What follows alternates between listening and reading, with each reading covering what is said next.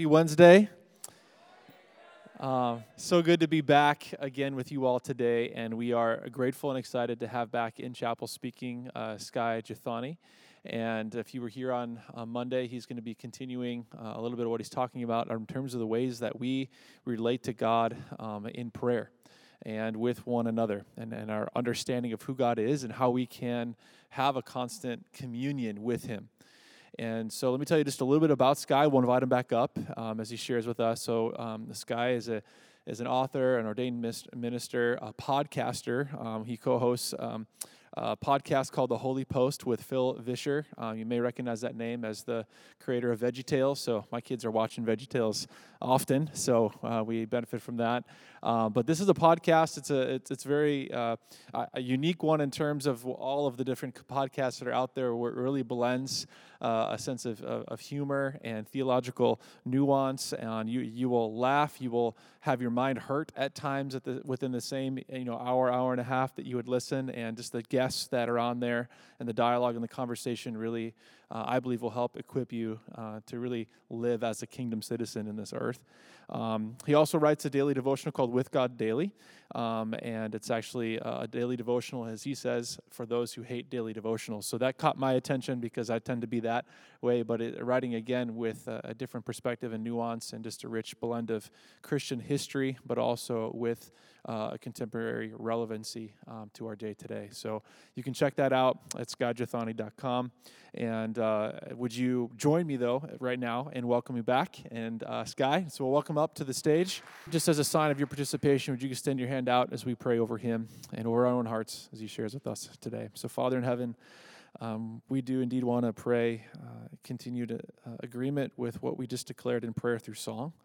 Um, we want to present our bodies before you. We want to be transformed by the renewal of our minds, and we want to declare you as Lord uh, over our mind, over our will, over our emotions, over every aspect of our life.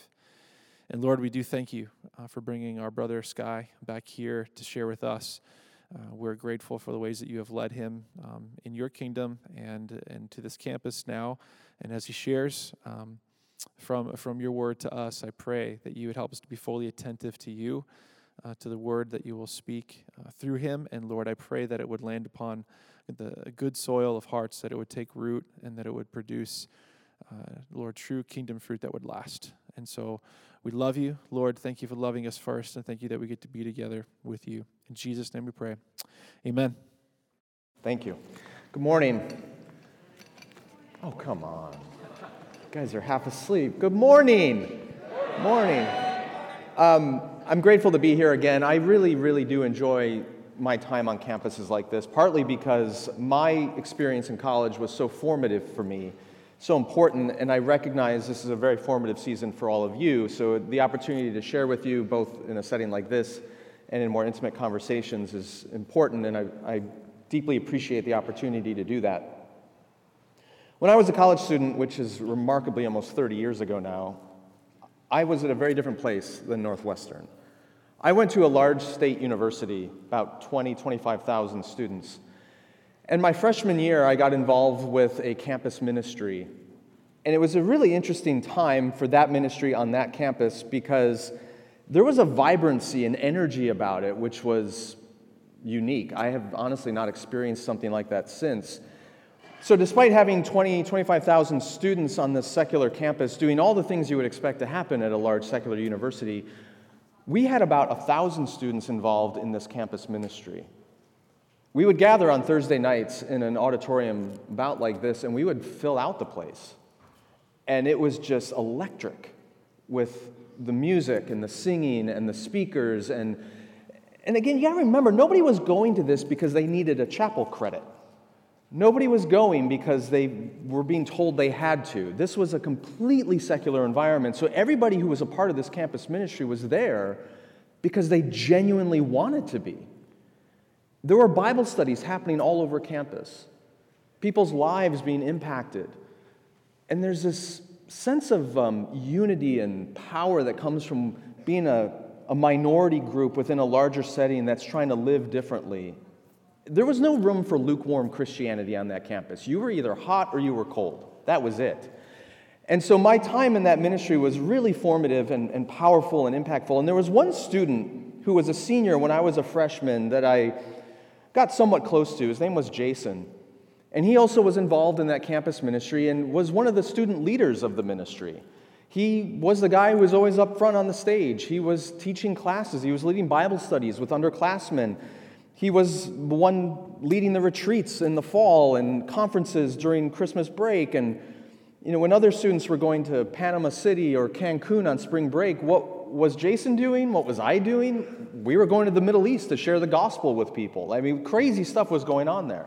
So Jason, for me, was this upperclassman that kind of epitomized what it meant to be a faithful Christian in a highly secular campus environment. He just was the man. So Jason graduated at the end of his senior year, the end of my freshman year, and I didn't see him again for about eighteen months. And then my junior year, I ran into Jason. He'd been out of school for a year and a half at that point. I was at a bar in the middle of town, which is just what you did there. I was at a bar, and I ran into Jason at the bar, except, um, how do I put this delicately? He was engaged in activities that one would not assume to be consistent with a Christian lifestyle.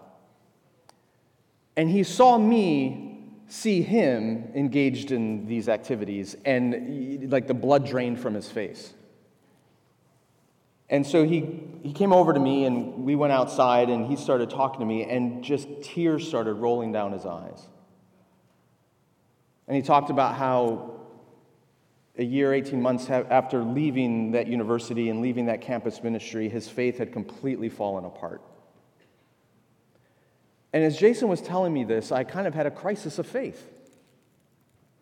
Because it dawned on me that if Jason, who was the Christian guy on campus, who did everything right, who was up on the stage, who was completely involved in all the activities and the Bible studies and evangelism and missions and all this stuff, if he, within eighteen months of graduating, had completely abandoned his faith, what were we really doing here? Was it all just a sham? If his life was not permanently transformed, then whose could be? We'll come back to Jason's story in a little bit, but I, I begin with that because what I really want to talk to you about this morning is what brings real transformation. You know, in the American church, we have more resources than any Christians who've ever lived throughout history. More Christian colleges and universities, more campus ministries, more churches, more Christian conferences and radio stations, books and movies and paraphernalia and Jesus junk and t-shirts and bracelets, and it goes on and on and on and on. We have all of these things that we can fill our lives with to make us feel like we're Christian and we're following Jesus, but does it actually transform us? Or is it all just for show? I want to take you to a story that contrasts the old covenant model of transformation and the new covenant model. And the argument I'm trying to make to you today is that, unfortunately, an awful lot of us in the American Christian subculture are engaged in an inferior, old covenant form of transformation. And we've not really grasped what we're called to in the new covenant in Christ. In Exodus thirty-four, we read this story about Moses encountering the Lord on Mount Sinai. This is where God gave Moses the Ten Commandments. If you remember the scene, the presence of God descends on the mountain, and the mountain shakes and trembles, and there's billowing smoke, and it's this ferocious scene. And Moses ascends the mountain into the presence of God, and he's given the Ten Commandments and all the instructions for the people of Israel. And then in a really incredible moment of boldness and audacity in Exodus thirty-four, Moses says to the Lord, "Show me your glory." He wants to fully see this God with whom he has been talking. And the Lord, says, was pleased with Moses' request and responds to him, "I will cause all of my goodness to pass in front of you." Notice, Moses asks to see God's glory, and he responds by saying, "I will cause all of my goodness to pass in front of you." What's the link between God's glory and God's goodness? God's glory is this impenetrable light that surrounds him, which is the visible manifestation of God's character. The glory of God is the visible manifestation of what he is like. So when he says, "I'm going to cause all of my goodness to pass in front of you," what he's saying is, my glory is my character. You are going to see who I really am. And so he does that. he hides Moses in the cleft of the rock, and he says, I will pass by you, and I will remove my hand, and you'll catch a glimpse of me as I pass by. And then after this encounter with God, where he sees God's goodness, his glory, Moses comes down from the mountain.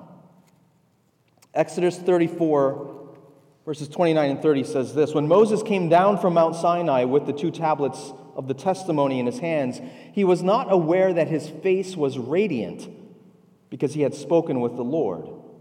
When Aaron and all the Israelites saw Moses and that his face was radiant, they were afraid to come near him. So what appears to have happened is Moses, in the presence of God, in his glory, in his goodness, somehow it, it seared Moses' face. Some of it rubbed off on Moses, and as he came down the mountain, the glory of God is literally radiating from his skin. And the people freak out about this, as you would expect. Moses called to them, so Aaron and all the leaders of the community came back to him, and he spoke to them. And after all the Israelites came near to him, he gave them the commandments the Lord had given him on Mount Sinai. When Moses finished speaking to them, he put a veil over his face.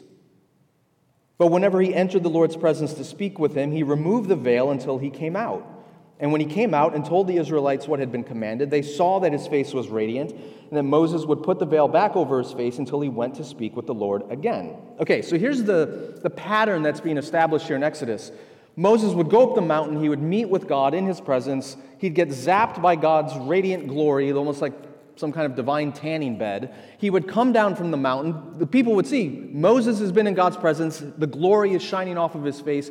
So he would tell them what the Lord had said, and then he'd put this veil over his face so the people wouldn't freak out anymore. That's the setup in Exodus. From that story, that old covenant story, it would appear that the way we are transformed is by encountering God through external experiences.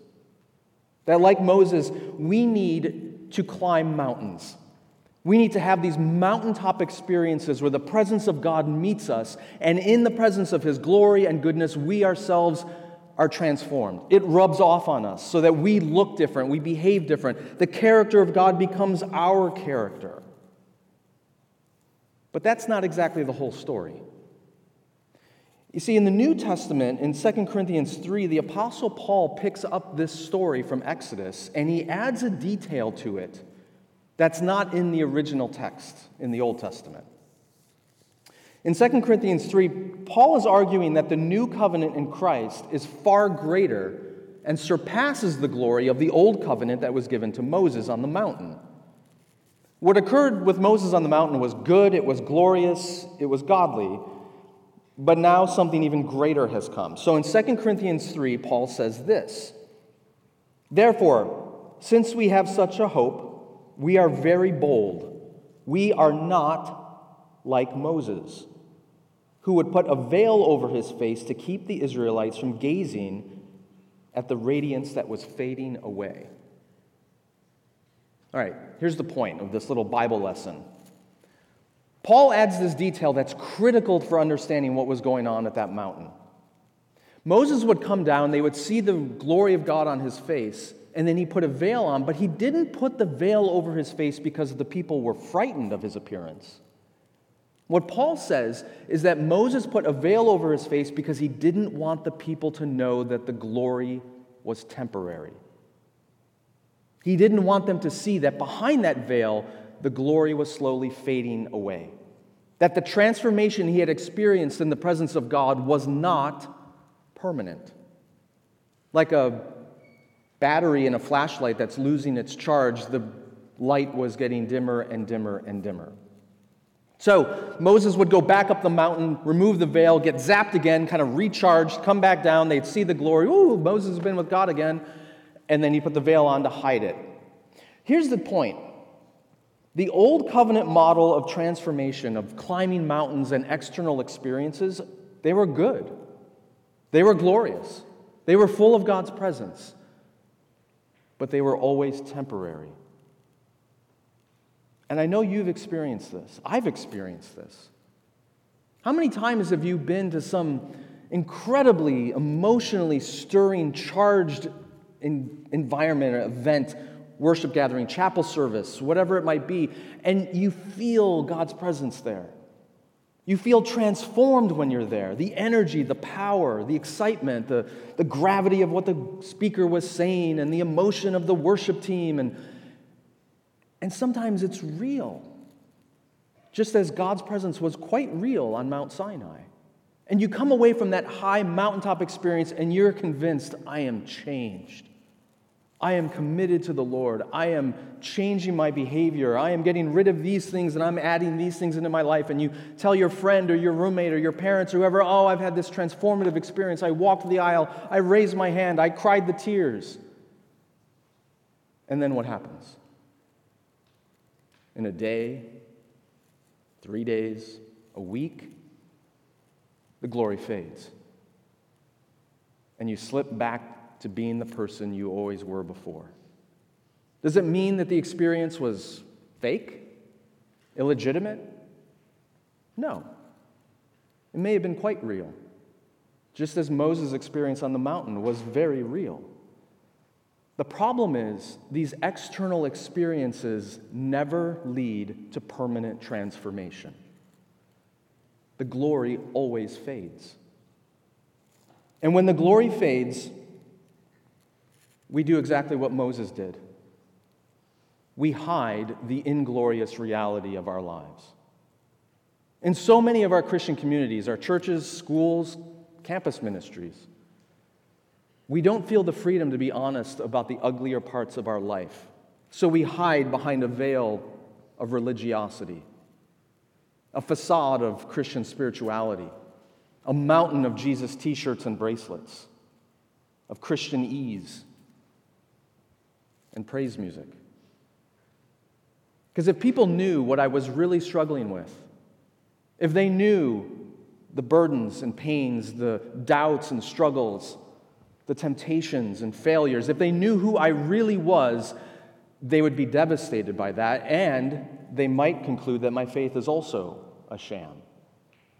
The glory fades, so we hide behind a veil. We were talking just before we came out for this with some of the student students in the back and, and with Justin, how in so many of our Christian communities, we only allow a single dimension to be expressed, and that's praise and joy. And we don't give space for all the other expressions of the human-divine relationship we see in the Psalms, things like doubts and lament and pain and sorrow, because we exist behind a veil. The other thing we do, like Moses, is when the glory fades, beyond just hiding the truth of our lives, we also keep going back up the mountains. We think, all right, the last one didn't work. The glory faded. What I need is a higher mountain.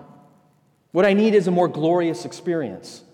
What I need is that more invigorating worship experience. I need that bigger church, that more dynamic speaker. I need to go on that missions trip, or I need to go overseas, or I need to do that special program, because if I go up that mountain, I'll be even closer to God. I'll even get more of His glory, and the transformation will last even longer. And so we build bigger and better mountains. We become like worship junkies, where the fix we got last time isn't enough. Now we need an even bigger one. I wonder if that's part of the reason why in the American church we keep building bigger and bigger churches, make the music louder and louder and louder, demand more and more exciting preaching.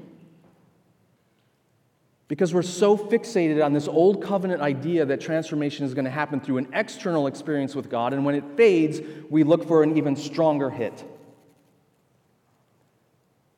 That is not what we are called to in Christ.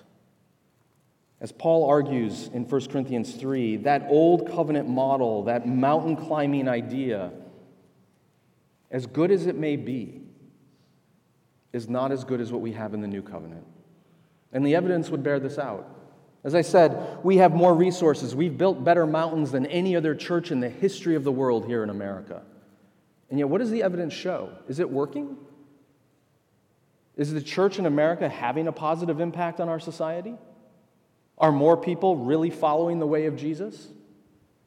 Even within the church, among those who call themselves disciples of Jesus, the evidence says the opposite. Research done by the Barna organization and the Gallup organization was compiled, and the conclusion was this. This is a quote. Survey after survey demonstrates that evangelical Christians are as likely to embrace lifestyles every bit as hedonistic, materialistic, self-centered, and sexually immoral as the world in general. That's a pretty damning indictment of the mountains we've built. Doesn't mean God isn't real, doesn't mean his glory isn't genuinely encountered there. It just means it always, always fades. The transformation is always temporary. Thankfully, there's an alternative. In the Old Testament, after receiving God's law at Mount Sinai, after being called into relationship with him, the people over and over and over again failed. The glory always faded for them too, despite encountering him at Sinai, despite encountering him in the tabernacle and in the temple. Over and over and over again, the Israelites went back to their old ways. They followed the pagan temptations around them. They rejected God or walked away from justice to oppress the people around them. And eventually, God, through the prophet Jeremiah, spoke to his people, and he made them a promise that a new covenant was coming that's not like the old one. Through Jeremiah, he said, "A time is coming when I will make a new covenant with my people.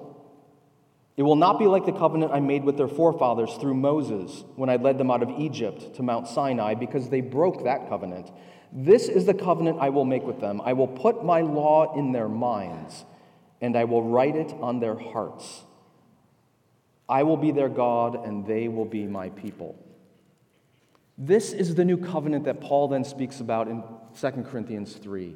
That surpasses the glory of the old one. He says, whenever anyone turns to the Lord, the veil is taken away. Now the Lord is the Spirit, and where the Spirit of the Lord is, there is freedom. And we, with unveiled faces, all reflect the Lord's glory, because we are being transformed into his likeness with ever-increasing glory, which comes from the Lord, who is the Spirit. What Paul is saying is God used to be encountered on mountains. You had to go into a temple or a tabernacle and you'd encounter this external presence of God's glory. But it was temporary and it faded. But the new covenant is different because we don't encounter the presence of God in a worship service or on a mountaintop or in a temple or through a sermon or from a pastor. Where we encounter the presence of God in the new covenant is through the presence of the Spirit of God within us. And the glorious part of it is, unlike the external encounter that always faded, the internal presence of the glory of God is only ever increasing in us, from one glory to the next. Which means, however sinful and broken I am right now, a year from now, five years from now, ten years from now, I'll be less sinful, less broken, reflecting a bit more of the goodness and character and glory of God. And because of that ever-increasing glory, we have the freedom to remove our veils and be honest, to build relationships and communities of authenticity rather than dishonesty, to be real about what God is doing in my life, the good, the bad, and the ugly, rather than fake and hiding. But if transformation in the new covenant is from inside out, then the way we engage and cooperate with God in that work has to change. It means that the primary way we are going to grow in our faith and be changed is not by climbing bigger and better mountains. It's not by bigger and better retreats. It's not by bigger and better worship services. The way we participate with God in this transformation from the inside out is primarily through prayer. It is through the quiet, reflective cooperation with God within us. This is why Paul says elsewhere, work out your salvation with fear and trembling. The fear and trembling language there is lifted from Exodus. It's the same fear and trembling the people experienced when the presence of God came upon Mount Sinai and the mountain shook and the people were terrified. Paul is saying that same power that existed at Sinai you now have, but he says, work out your f- salvation with fear and trembling, for it is God who is at work within you. The power of Sinai is encountered within you through the presence of the Holy Spirit, not through climbing a mountain or going to a church or engaging in a worship event. Let me go back to the story of Jason. As he and I were there outside that bar that night, and he's in tears talking about the collapse of his faith, I had a crisis of faith because as I was looking at Jason, I was a junior at the time, I realized I was about a year or two away from being exactly where he was. Through my college years, I was going every Thursday night to those big worship events. I was involved in the Bible studies. I was going on the trips overseas. I was learning all the stuff that we are supposed to do as faithful Christians in this campus ministry. And yet what he told me was when he graduated and that apparatus, when those mountaintop experiences were no longer available to him, it all came crashing down. And I realized when I graduate, it's all going to come crashing down. The glory is going to fade, and I'm going to end up right where he is. And it scared me to death. Doesn't mean that ministry was flawed or wrong or no, it was full of God's glory and goodness, but it was insufficient. It wasn't enough to bring lasting, permanent transformation. So after that encounter with Jason, I kind of had this crisis, like, what am I going to do? How do I make sure I don't end up like that? So here's what I did. There was an older man I knew, probably in his thirties at the time, and he had a quality about him as a Christian that was rare, that I didn't see often. I recognized in him a deeper, more grounded sort of communion with God that wasn't caught up in all the hoopla of the events and the worship and all that sort of stuff, all the mountaintop stuff. And I went to this guy and I said, "Can you help me understand your faith?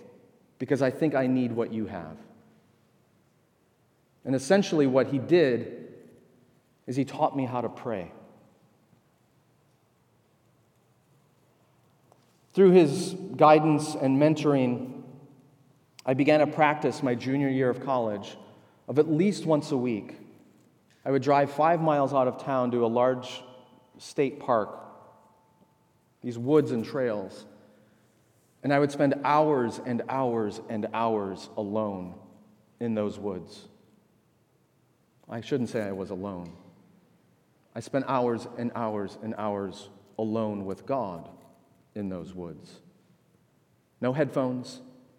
No music, just myself, learning how to commune with God, learning how to be honest with Him about what was really in me, learning to work out my salvation with fear and trembling in cooperation with God, going deep in communion with the Holy Spirit. In those woods, my faith became my own. In those woods, I made some of the most important decisions of my life. I made the decision to ask my wife to marry me. In those woods, I first sensed a genuine calling into ministry. In those woods, I came to know who I was and who God had called me to be. I don't think this is an exaggeration. I am only standing here today because of those years walking in those woods, of learning the new covenant secret to transformation, in realizing that the foundation of the Christian life is not about our circumstances, it's not about the mountaintops we climb, it's not about the euphoric moments, as glorious and wonderful a gift as they may be. The foundation of the Christian life that leads to lasting transformation is our private communion with God through the indwelling presence of His Holy Spirit. And if you are not cultivating that part of your life, as wonderful as all these external things may be, you will find the glory will always fade. I don't want to dismiss or have you walk away thinking in any way that the mountaintops we've built are bad. They're not. The problem is not the mountaintops, but what we expect from them. When we expect the transformation of our life to happen through a ministry, an event, a retreat, or whatever, fill in the blank, we are putting an expectation on those things that God in the new covenant never intended. And we're ignoring the greatest gift He has given us, which is the presence of His Spirit with us. So, sisters and brothers, these very formative years of your life, by all means, take every advantage that you have here at Northwestern. Engage on those mountaintop opportunities when you have them. Thank God for them. But don't ignore the important part of walking with God in the valley, of seeking the solitude and quietness and stillness. Because in those places, you will come to discover who you truly are, who God has called you to be, and you will discover a glory that doesn't fade. Not only does the future of your faith depend on those kinds of moments, but so does the future of the church in America. Let me pray.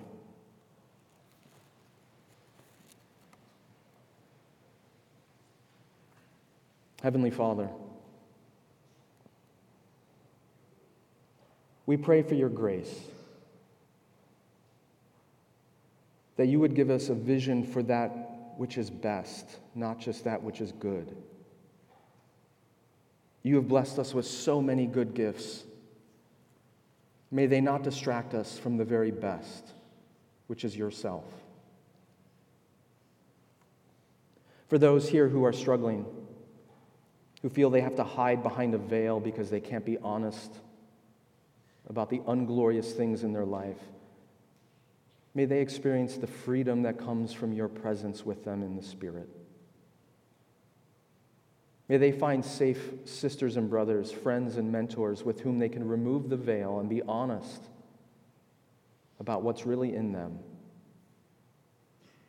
and then cooperate with you in a process of transformation, knowing that tomorrow, next week, next year, the glory will only increase. And Lord, as that authenticity takes root here in this community and in other places around our country, we ask that the church would be renewed as a place of honesty, of power, of transformation that comes from you rather than our own ingenuity and genius.